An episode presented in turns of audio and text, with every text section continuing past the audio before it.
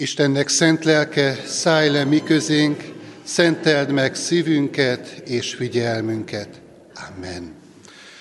Nagyon sok szeretettel köszöntöm a jelenlévő kedves testvéreket, az apostol szavaival is. Kegyelem néktek és békesség Istentől, a mi atyánktól, és az ő egyszülött fiától, az Úr Jézus Krisztustól. Amen.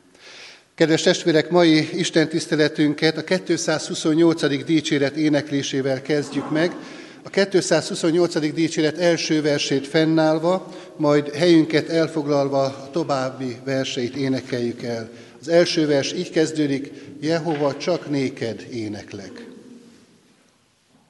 thank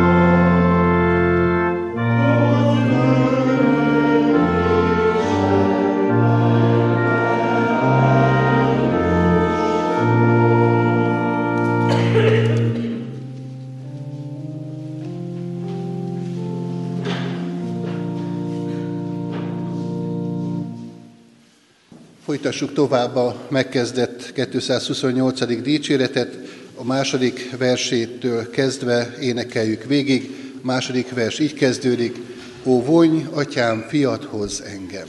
mi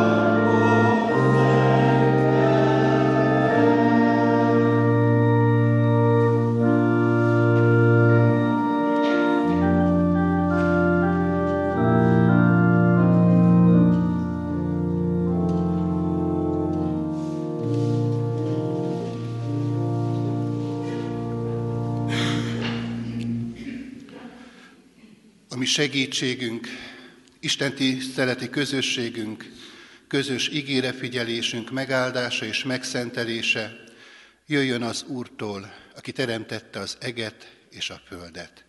Amen.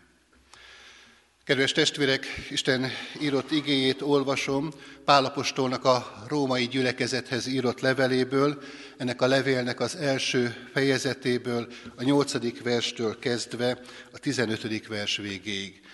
A gyülekezet nyitott szívvel és helyét elfoglalva hallgassa Isten írott igéjét.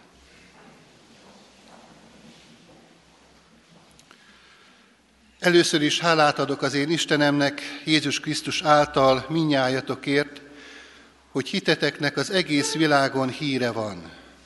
Mert tanulm az Isten, akinek teljes lelkemmel szolgálok az ő fia evangéliumával, hogy szüntelenül megemlékezem rólatok, és szüntelenül kérem imádságaimban, hogy Isten akaratából egyszer már el tudjak menni hozzátok. Mert szeretnélek látni benneteket, hogy megerősítésetekre valamilyen lelki ajándékot adjak nektek, vagyis, hogy együtt bátorodjunk meg közöttetek egymás hite által, a tietek és az enyém által. Szeretném testvéreim, ha tudnátok, sokszor feltettem magamban, hogy elmegyek hozzátok, de mindeddig megad, megakadályoztattam abban, hogy köz, közöttetek is legyen munkámnak valami gyümölcse, ahogy a többi nép között is volt. Görögöknek és barbároknak, bölcseknek és tudatlanoknak egyaránt adósa vagyok. Azért szívem szerint kész vagyok az evangéliumot hirdeti nektek is, akik Rómában vagytok. Isten tegye mindannyiunk számára áldottá a most hallott igét, hogy lehessünk annak ne csak hallgatói itt ebben a közösségben, hanem megértői, szívünkbe fogadói és cselekvői is. Hajtsuk meg fejünket imádságra, menjünk a mi Urunk Istenünk elé, őt megszólítva. Mindenható mennyei atyánk az Úr Jézus Krisztusban. Hálás szívvel köszönjük meg neked az újbóli lehetőséget, hogy itt a gyülekezet közösségében szólíthatunk meg téged. És Úrunk, akkor, amikor imádságban téged megszólítunk, akkor legelőször is hálát szeretnénk adni. Nem csak ezért a gyönyörű szép őszi napért, hanem azért is, hogy minden mai napig megtartottad a mi életünket.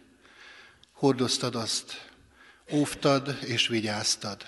Még akkor is, hogyha voltak benne próbatételek, talán az elmúlt héten is nehézségek, vagy éppen fájdalmak, de mégis most, Urunk, itt lehetünk a Te színed előtt, a Te jelenlétedet keresve, a Te közelségedre vágyva, és azban bízva, hogy Te közel jössz hozzánk, személyesen megszólítasz minket a Te ígéden keresztül.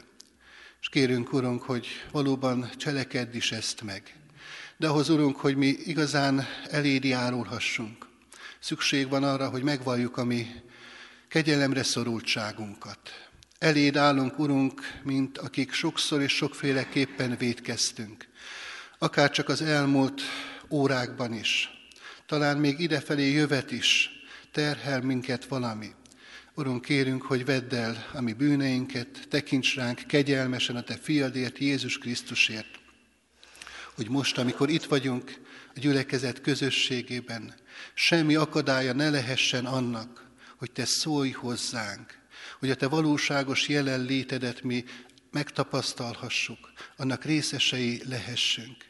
Kérünk, Urunk, tedd a mi szívünket nyitottá, tedd őszintévé egészen Te előtted, hogyha valami ott van abban, ami elválaszt Te tőled, akkor azt tudjuk letenni, tudjunk Te eléd állni azzal a reménységgel, hogy a Te fiadban, Jézus Krisztusban felmentettél minket az ítélet alól. Kérünk, Urunk, hogy így tekints ránk, így gazdagíts most minket ebben a közösségben, a Te szent lelkeddel, a Te igédnek üzenetével. Amen.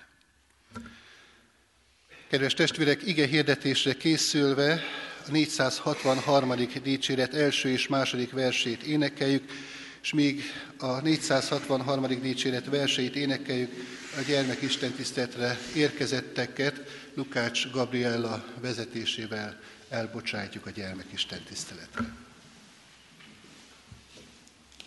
thank you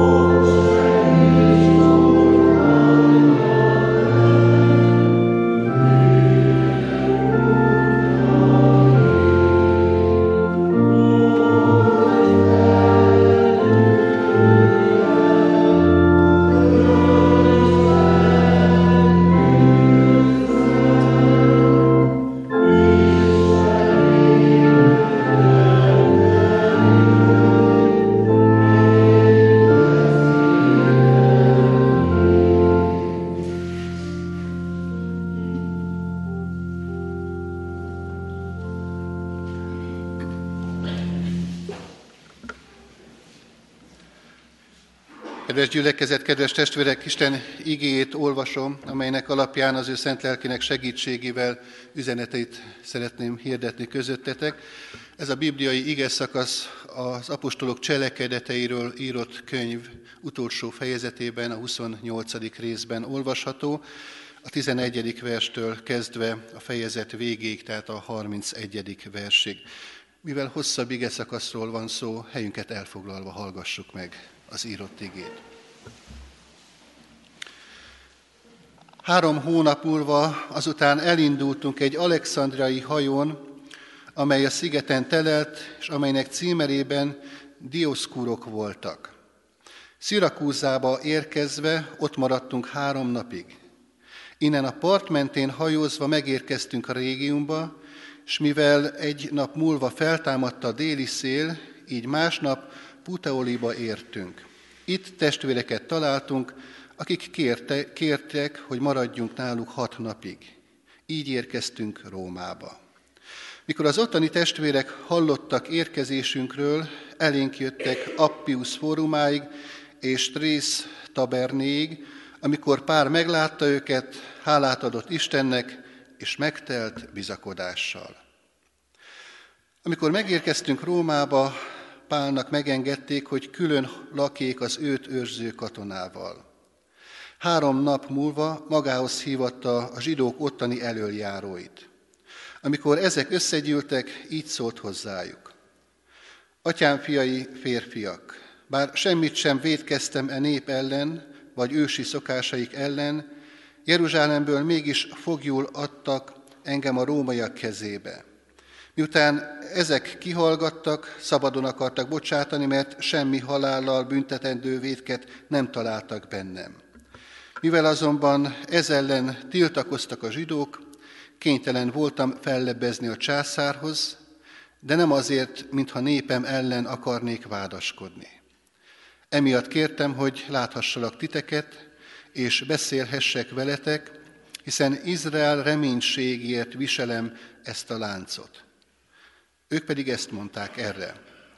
Mi sem levelet nem kaptunk rólad Júdeából, sem az atyafiak közül nem jött ide senki, és nem jelentett vagy mondott rólad semmit.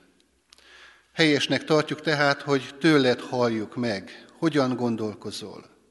Mert erről az irányzatról tudjuk, hogy minden felé ellenzik. Kitűztek tehát neki egy napot, és akkor sokan eljöttek hozzá szállásra. Pál bizonyságot tett előttük az Isten országáról, és reggeltől estig igyekezett őket meggyőzni Jézusról, Mózes törvénye és a próféták alapján. Egyesek hittek a beszédének, mások meg nem hittek. Mivel nem értettek egyet egymással, szétoszlottak, és ekkor Pál ezt az egy igét mondta nekik. Helyesen szólt a Szentlélek Ézsaiás próféta által atyáitokról, amikor ezt mondta. Menj el ehhez a néphez, és mondd meg, halván halljatok, és ne értsetek, és látván lássatok, és ne lássatok meg. Mert megkövéredett e nép szíve, és fülükkel nehezen hallottak, és szemüket behunyták, hogy ne lássanak szemükkel, és ne halljanak fülükkel, szívükkel ne értsenek, és meg ne térjenek, és meg ne gyógyítsam őket. Vegyétek tehát tudomásul, hogy a pogányoknak küldetett el Istennek ez az üdvössége. Ők pedig meg is fogják azt hallani. Miután ezt mondta, a zsidók maguk között sokat vitatkozva eltávoztak. Ő pedig ott maradt még két teljes esztendeig saját bérelt szállásán, és fogadta mindazokat, akik felkeresték. Hirdette az Isten országát, és tanította az Úr Jézus Krisztusról teljes bátorsággal, minden akadályoztatás nélkül. Kedves testvérek, az elmúlt héten az apostolok cselekedeteiről írott bibliai könyv végéhez érkeztünk, és akik a református bibliaolvasó kalauz szerint olvassák a napi igét, azok bizonyára észrevették, hogy milyen furcsa módon fejeződik be ez a bibliai könyv. Pálapostól megérkezik Rómába, és ahogy ehhez a részt olvastam a Szentírásban, ennek a bibliai könyvnek az utolsó mozzanataként, eszembe jutott egy közelmúltbeli szép emlék, amikor is az elmúlt nyáron jó néhány munkatársammal repülőgépre szállhattunk, és Rómába utazhattunk. Egy közös tanulmány út volt ez számunkra, és hát régóta terveztük ezt az utazást, nagy izgalommal készültünk rá, és hát valóban kicsit izgalmasra is sikeredett, csak egy részletet említek, komoly turbulenciába került a gépünk, és fönt a utazás közben is be kellett kapcsolni a biztonsági öveket. De aztán megérkeztünk szerencsésen Rómába, és nagyon örültünk az ott töltött, közösen töltött napoknak. Pálapostól, amikor megérkezett Rómába, akkor szintén mérhetetlen nagy öröm volt a szívében.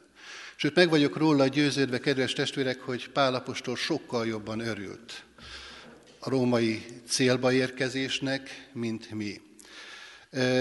Élete álma, szíve vágya volt, hogy az evangéliumot hirdethesse az akkori világ fővárosában.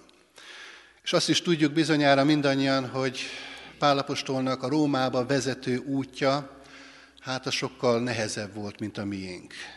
Sokkal eseményem dúsabb. 27. fejezet, tehát az előző rész pontosan leírja azt, hogy több hónapos hajóút, több hetes viharos tengeri út jellemezte ezt az utazást, sőt, a végén teljesen összetörik a hajó, elvész minden, csak az életük marad meg, akik a hajón utaztak, mindannyiuknak, 276 embernek. Túlélik a hajótörést, és most azt láttuk ebben a fejezetben, hogy Pálapostól megérkezik Rómában. Ahogyan már az előbb említettem is, bizonyára sokan észrevették ennek a bibliai könyvnek az olvasása során az utolsó befejező mondatok, gondolatok kapcsán, hogy ennek a könyvnek látszólag a befejezés egy kicsit olyan, olyan sután, kicsit olyan felemás módon történik, olyan befejezetlenség érzése van az embernek. Nem egy győzelmes befejezésről olvasunk, hiszen Pálapostól fogoly nem befejezett ez az érzésünk, hiszen azzal zárul, hogy Pálapostól hirdeti az Isten országát, de azt nem tudjuk meg, hogy végül is milyen eredménnyel, mi történik ezután. És nem egyértelmű, hiszen egyesek hisznek, mások meg nem. Ezt is olvastuk az imént hallott bibliai szakaszban. Talán lehetne egy sokkal győzedelmesebb résszel is befejezni ezt a bibliai könyvet. Lukács, a könyv szerzője, mégis itt fejezi be az apostolok cselekedetéről írott könyvet. De kedves testvérek, én azt gondolom, hogy éppen ez a lényeg, hogy ez a könyv nincs igazán befejezve, nem zárult le. A történetnek ugyanis még nincs vége. Az apostolok cselekedeteiről írott könyvet nem úgy adja elénk Lukács evangélista, mint egy hőskornak a dokumentumát, hanem amire aztán mindig úgy vissza lehet tekinteni, és lehet erre majd emlékezni, hanem sokkal inkább üzenettel bír ez a fajta befejezetlenség. Azért nincs vége ennek a könyvnek, kedves testvérek, mert ma is tart. Az evangélium hirdetése, amiről ez a bibliai könyv végig szól, az ige növekedése, annak terjedése kultúráról kultúrára, ez nem fejeződött be. Ez mind a mai napig egy folyamat.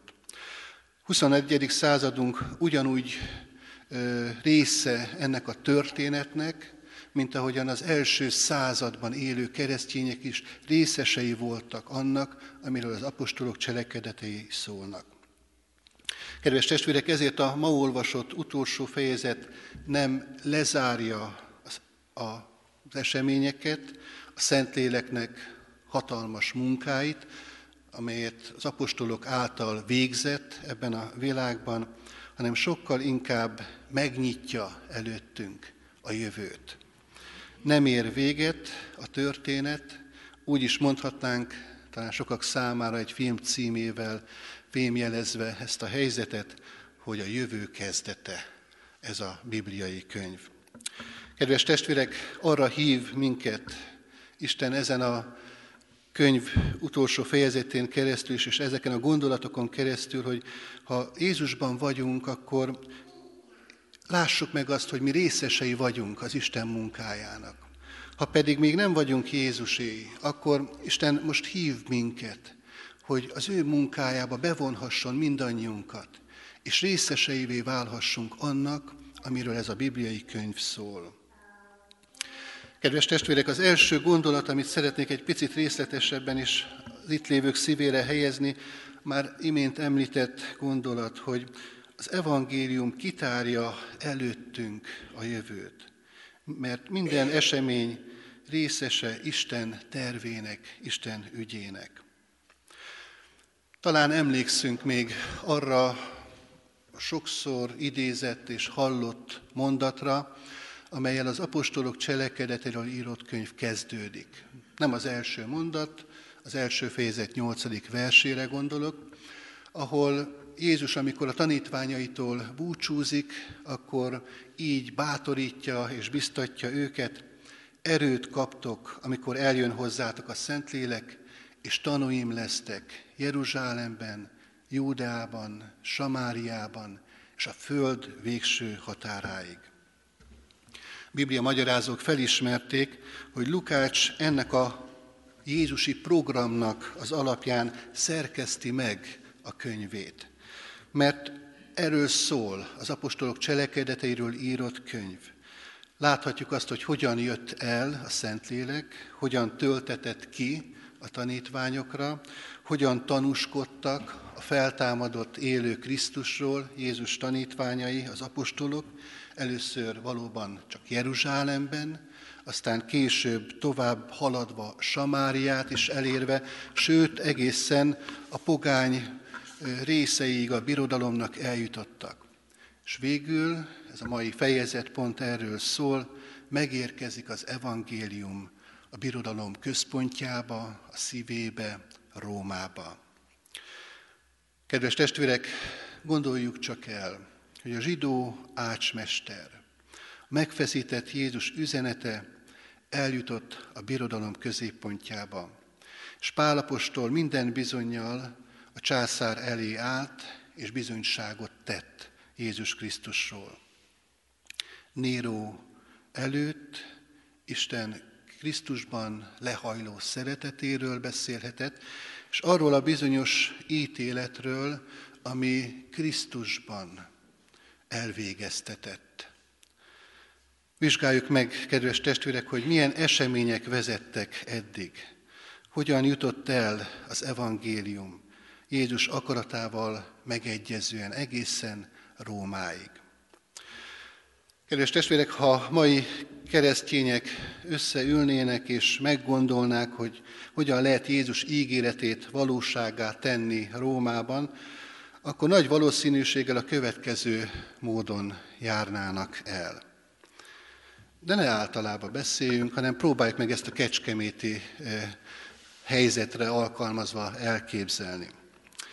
A kecskeméti gyülekezet presbitériuma nagy valószínűséggel összeülne, és megtárgyalná, hogy az evangéliumot hirdetni kell Rómában, mert ez a mi Urunk akarata. Mit tennének legelőször? Hát először is nagy valószínűséggel egy bizottságot létrehoznának, ahogy ez lenni szokott, ahol felbecsülnék azt, hogy milyen emberi és anyagi erőforrásokra van szükség ennek a tervnek a megvalósításához. Vagyis kik fognak Rómába utazni, és miből. Ez nyilvánvalóan egy alapvető kérdés. Aztán rövid vita után valószínűleg egy újabb kérdés fogalmazódna meg, hogy lelkipásztorok feladata ez, vagy esetleg a presbitereké és gyülekezeti tagoké. Aztán majd egy kis vita után bizonyára kialakulna a konszenzus, hogy egy lelkész vezetésével egy kisebb csapat induljon el, és hirdesse Rómában az evangéliumot. Talán még adakozást is hirdetnének erre a célra, hogy a hosszú útnak a költségeit ilyen módon fedezzék, támogassák. Majd imádsággal elbocsátanánk ezt a kis csapatot. Hát azért meséltem el ezt a képzeletbeli történetet, hogy lássuk meg, hogy mi van az apostolok cselekedetéről írott könyvben, és mi a különbség. Azt látjuk, kedves testvérek, hogy egy olyan út állít előttünk, amit senki ki nem találhatott volna, el nem tervezhetett volna, és különös módon nem vitt volna véghez nagy valószínűséggel, hogyha emberi elgondolás szerint történtek volna a dolgok. Mert ki gondolta volna, hogy az a Saul nevű ifjú, aki helyeslően jelen volt az első vértanú István megkövezésénél, egy alkalommal majd maga is találkozik a feltámadott Krisztussal.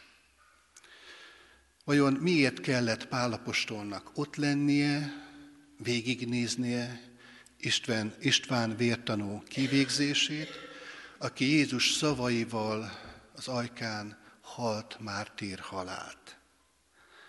Kitervezhette volna meg, hogy Pál szívében olyan bizonyos legyen a harmadik, harmadik missziói útja során az, hogy neki Rómába kell menni, hogy mindenek ellenére ezt a célt követte. Bizonyára emlékszünk arra, hogy profétai kijelentést kapott Agabosz proféta által is, de már korábban is, hogy mi fog vele történni, mi vár rá. És ennek ellenére mégis Pálapostól megy lépésről lépésre, egyetlen egy percet nem vesztegetve, még a efézusokat is elkerüli, csak azért, hogy időt nyerjen és ne veszítsen, pedig nagyon szerette az efézusiakat, három évet töltött közöttük, mert tudja, hogy neki Jeruzsálemen keresztül Rómába kell menni. Aztán következik kedves testvérek, több mint két évi fogság Cézáreában. Ki gondolta volna, hogy ez a helyzet benne a korrupt helytartóval része annak, hogy az evangélium valóban Rómába jusson. Emberiet nem tervezett volna el.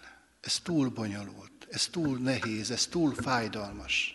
De Istenek mégis ez volt a terve. És aztán útra kelnek, imént már utaltam rá, hogy hajótörés szenvednek. Ez is a megérkezésnek egy része, egy eseménye, egy fontos állomása. De Isten ígérete szerint mindenki megmenekül, és Pálapostól megérkezik Rómába. Kedves testvérek, így érkezik meg Pálapostól Rómában, a birodalom szívébe, és mindez azért történik, hogy ott hirdesse a Krisztusról szóló örömhírt, az evangéliumot.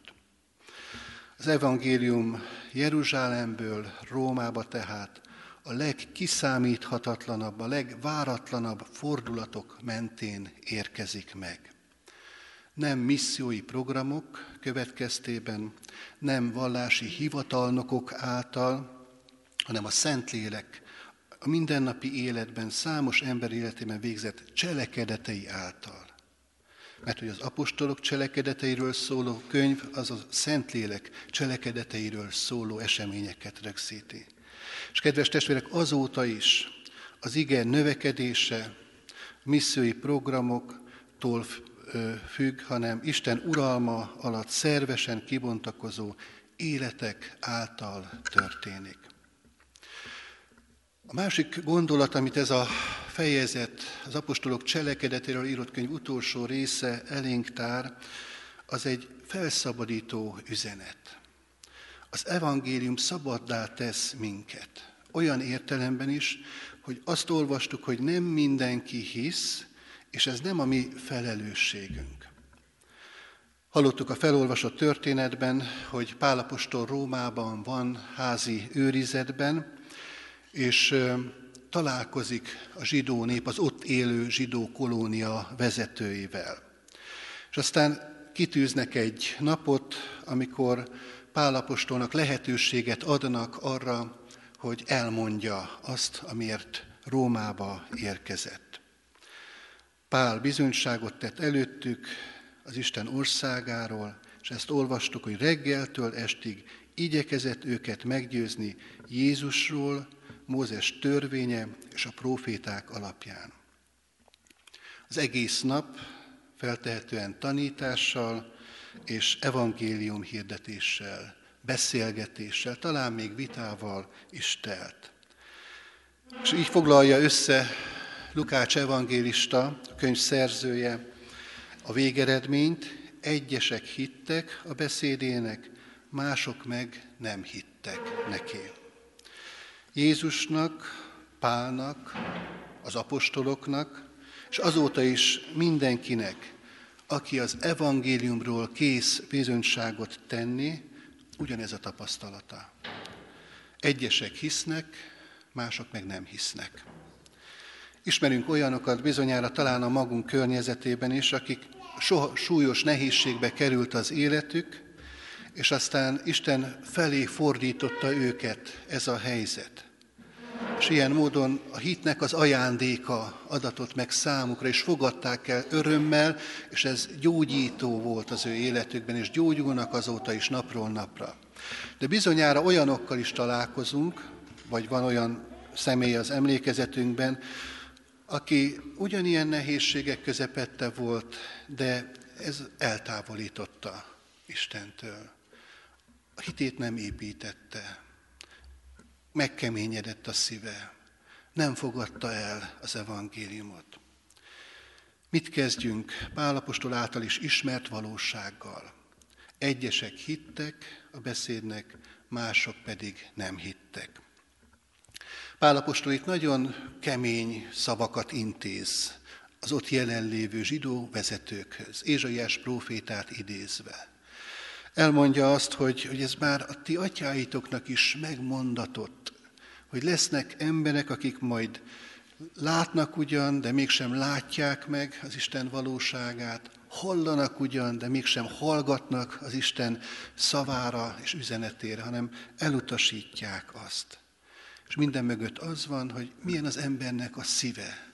Megkeményedett, vagy nyitott az Isten igéjére. És kedves testvérek, ez azóta is így van. Itt, ezen a mai Isten tiszteleten is ez így van. Vagy nyitott szívvel fogadjuk, hallgatjuk az igét, vagy pedig ellenállás van most is bennünk. Adja Isten, hogy, hogy ebben a dologban mi tudjunk igent mondani, hogy Isten igéje az mindig nyitott szívre találjon a mi életünkben, nyitott fülre, nyitott szemre, hogy meglássuk azt az ígéretet, amit Isten az evangélium által nekünk akar adni, és amely által szeretne minket helyreállítani, szeretne a mi életünket gyógyítani, szeretne velünk ilyen módon nagyon szoros és személyes kapcsolatba kerülni.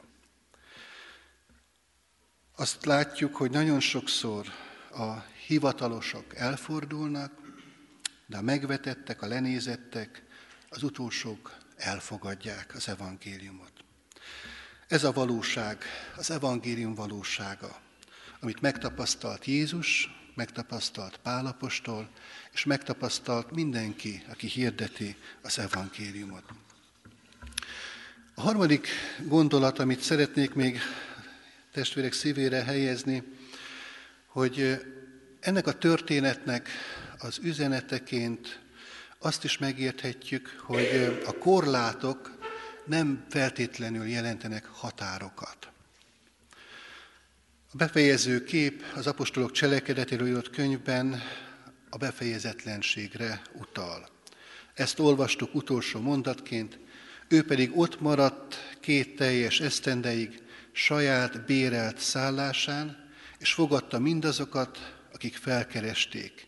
Hirdette az Isten országát, és tanított az Úr Jézus Krisztusról teljes bátorsággal, minden akadályoztatás nélkül. Lukács az apostol teljes szabadságát hangsúlyozza abban, ahogyan az evangéliumot hirdeti. Nem hangsúlyozza azt, hogy Pál ebben a két évben továbbra is fogoly, és egy római katona felügyeli a ház, házi őrizetben éjjel és nappal. Nem szól arról, hogy Pálnak egyszer majd a császár elé kell állnia, akinek a, a döntése lehet akár Pál életét veszélyeztető is.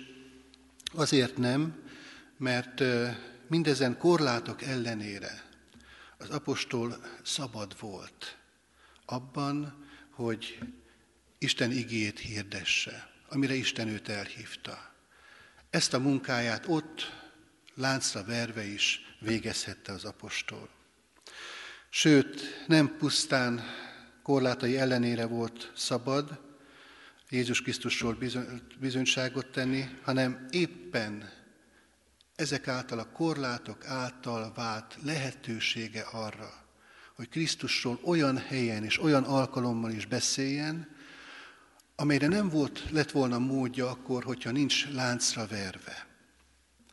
Mert ha ő nem rabként, megláncolva érkezik Rómába, akkor nem kapná meg azt a lehetőségét a császárhoz fellebbezve, hogy Néró előtt beszéljen Krisztusról.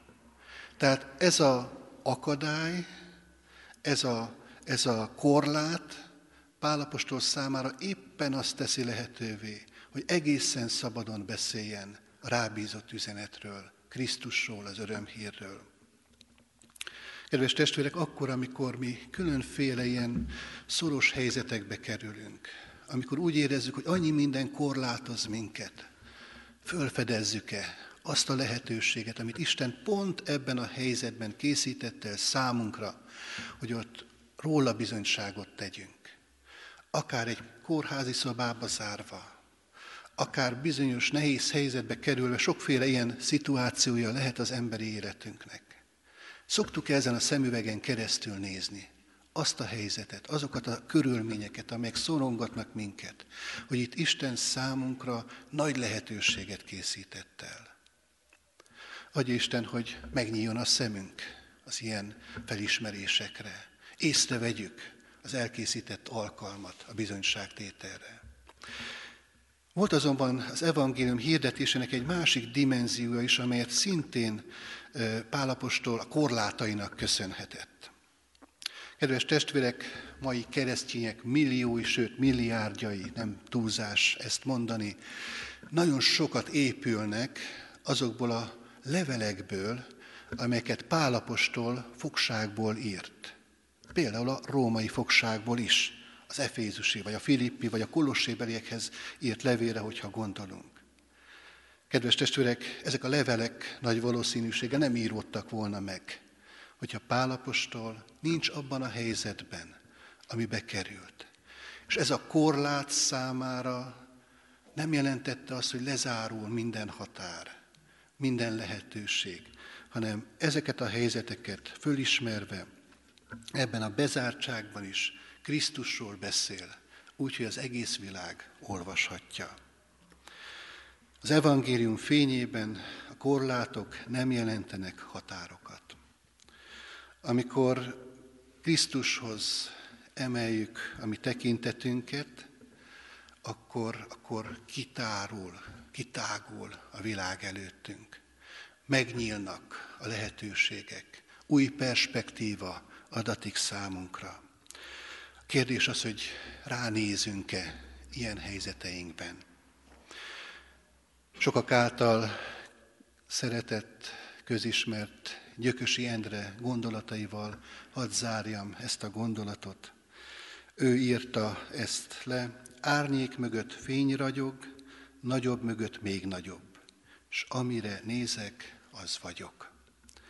Pálapostolnak az az utolsó mozzanata, ott az apostolok cselekedeteiről írott könyvbe pontosan erről beszél. Végig Krisztusra tekintett, Krisztusra nézett, és ezért tudott olyan áldott apostola, szolgája lenni az Istennek. Adja Isten, hogy mi is Krisztusra nézzünk szüntelenül, hogy kész legyen a szívünk mindig az evangéliumról bizonyságot tenni. Amen. Hajtsuk meg fejünket, kedves testvérek, és imádkozzunk.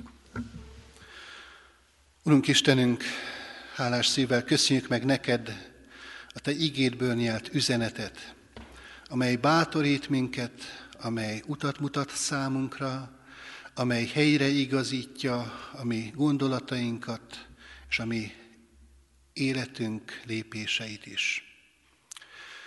Urunk, megvalljuk Te előtted azt, hogy sokszor azok a helyzetek, amelyek érnek minket és körül is vesznek, úgy érezzük, hogy gátló tényezők, hogy akadályoztatva vagyunk, hogy nem tudunk kibontakozni, hogy nincs lehetőségünk sok mindenre, amit szeretnénk.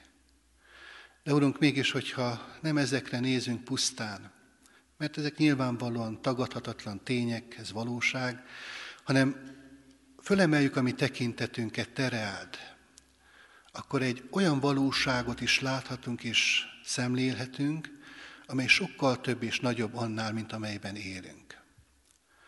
Urunk, könyörülj meg rajtunk, hogy látván láthassunk, halván hallhassunk, ne keményedjen meg, és ne kövéredjen meg a mi szívünk, hogy süketek és vakok maradjunk, hanem érthessük, láthassuk, és örömmel fogadhassuk a Te terveidet a mi életünkben, a Te szándékodat. És Urunk, így készek és képesek is leszünk arra, hogy az evangéliumnak a hordozóivá váljunk, hirdetőjévé legyünk, mert miközben átjárja az, ami szívünket, egész lényünket, hálából fakadóan nem tehetünk mást, csak rólad teszünk bizonyságot. Adorunk, hogy ez valóban így történhessen a mi életünkben, hogy megerősödve te benned tudjunk a te üzenetednek, jó hírednek hírvivői, átadói lenni. És különösképpen is, Urunk, szükség van erre, a bátorításra, sőt vigasztalásra azok esetében, akik ott vannak körülöttünk, gyászterh alatt roskadozva. Adurunk, hogy tudjunk feléjük úgy lépéseket tenni, úgy jelen lenni az ő szomorúságukban, hogy az vigasztaló, bátorító, reménységet keltő, és akár gyógyító is lehessen. Urunk, nem a mi vigasztaló szavunk az, ami meggyógyít, hanem egyedül csak a tiéd. Akkor is, hogyha általunk adatik ez számokra. Adorunk, hogy tudjunk ilyen eszközeid lenni, ilyen helyzetekben. De ugyanígy kérünk, Urunk, a betegekért, az elesettekért, a nyomorúságban lévőkért, te légy velük, te gyógyítsd meg őket. És Urunk, most különösképpen is kérünk egy távolban élő Lisszabonban élet-halál között lebegő atyánk fiáért, hogy légy az ő kegyelmes, meg őrző pásztora, hiszen te kezedben van az élet, te vagy az élet forrása. Imádkozunk, Urunk, ő érte is. És imádkozunk, Urunk, ezért a közösségért. Itt katonatelepen adj, Urunk, ébredést, adj hozzátérést, adj, Urunk, benned való megújulást és megerősödést, és ugyanígy, Urunk, a többi város részét is könyörgünk ugyanezekkel a szavakkal, és ami egész közösségünkért is. És Urunk, ebben a világban is kérünk, hogy áld meg a Te igédet, az evangélium üzenetét, hogy az minél többekhez eljutva arra pozitív, igenlő választ kaphasson, és ilyen módon a Te országod épülhessen, a Te dicsőséged nyilvánvalóvá lehessen. Adorunk, hogy ez mindannyiunk életében legyen valósággá. Amen. Maradjunk csendben, és vigyük Isten elé magunk személyes imádságait.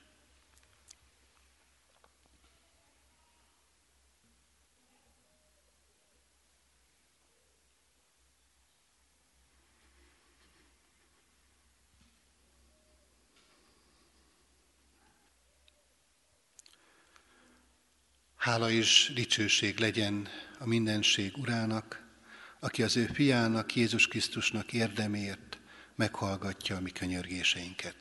Amen. Kedves testvérek, mielőtt az Úri imádságot mondanánk el, énekeljük a 463. dicséret két versét még el, folytatván és befejezvén ezt a dicséretet, és ezzel is kérjük Isten szent lelkét mi életünkbe, hogy azt, amit megértettünk az ő igéből a mai napon, azt tudjuk cselekedni, tudjuk a hétköznapokban megélni.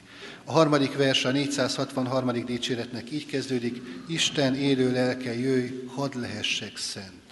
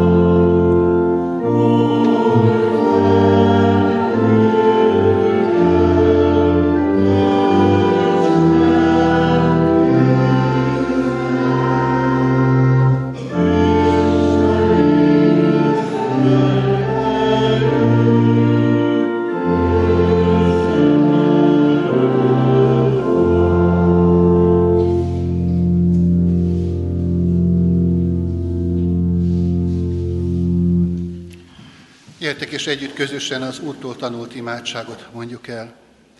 Mi atyánk, aki a mennyekben vagy, szenteltessék meg a te neved, jöjjön el a te országod, legyen meg a te akaratod, amint a mennyben, úgy a földön is. Mindennapi kenyerünket add meg nekünk ma, és bocsásd meg védkeinket, miképpen mi is megbocsátunk az ellenünk védkezőknek és ne vigy minket kísértésbe, de szabadíts meg a gonosztól, mert Tiéd az ország, a hatalom és a dicsőség mind örökké. Amen.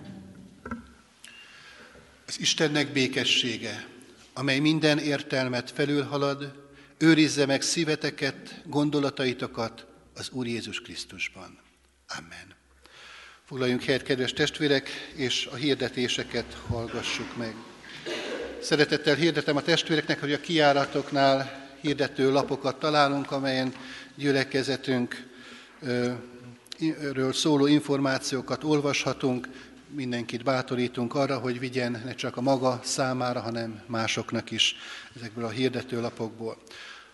Mit a katonatelepi közösség számára szeretnék hirdetni külön is, és ez a hirdető lapokon nem található, hogy hétfői napon 14 órától kézi munkakör lesz, és a tészta készítéssel készülnek majd a testvérek karácsonyra. Szeretettel hirdetem a keddi bibliaórát, ami a megszokott időpontban, tehát 17 órakor kezdődik. Szeretettel emlékeztetem a testvéreket a szerdai gyülekezeti kirándulásra, Kiskunhalasi útra. És hadd hívjam arra is föl a figyelmet, hogy az Isten tisztetet követően a gyülekezeti terembe, hogyha átmegyünk, akkor ott egy kávé vagy tea mellett még beszélgethetünk is. Szeretettel invitálunk mindenkit erre az alkalomra. Az Úr Jézus Krisztus legyen mindannyiunk őriző pásztora. Befejező, záró énekként a 426. dicséretet énekeljük, mind a négy versével. Az első vers így kezdődik, már keresztem, vára vettem, és érted, mindent elhagyok.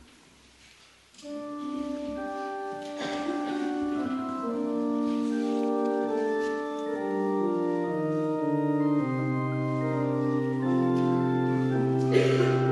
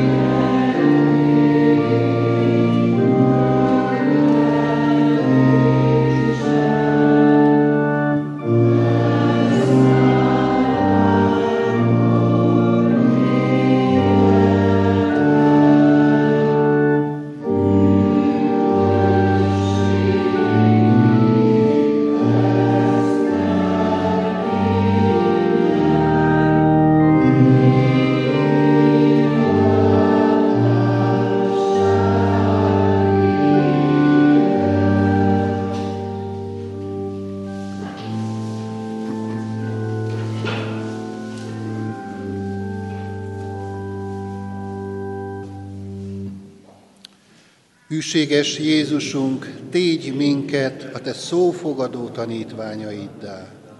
Amen. Kívánok mindenkinek további szép és áldott vasárnapot és áldás békességet.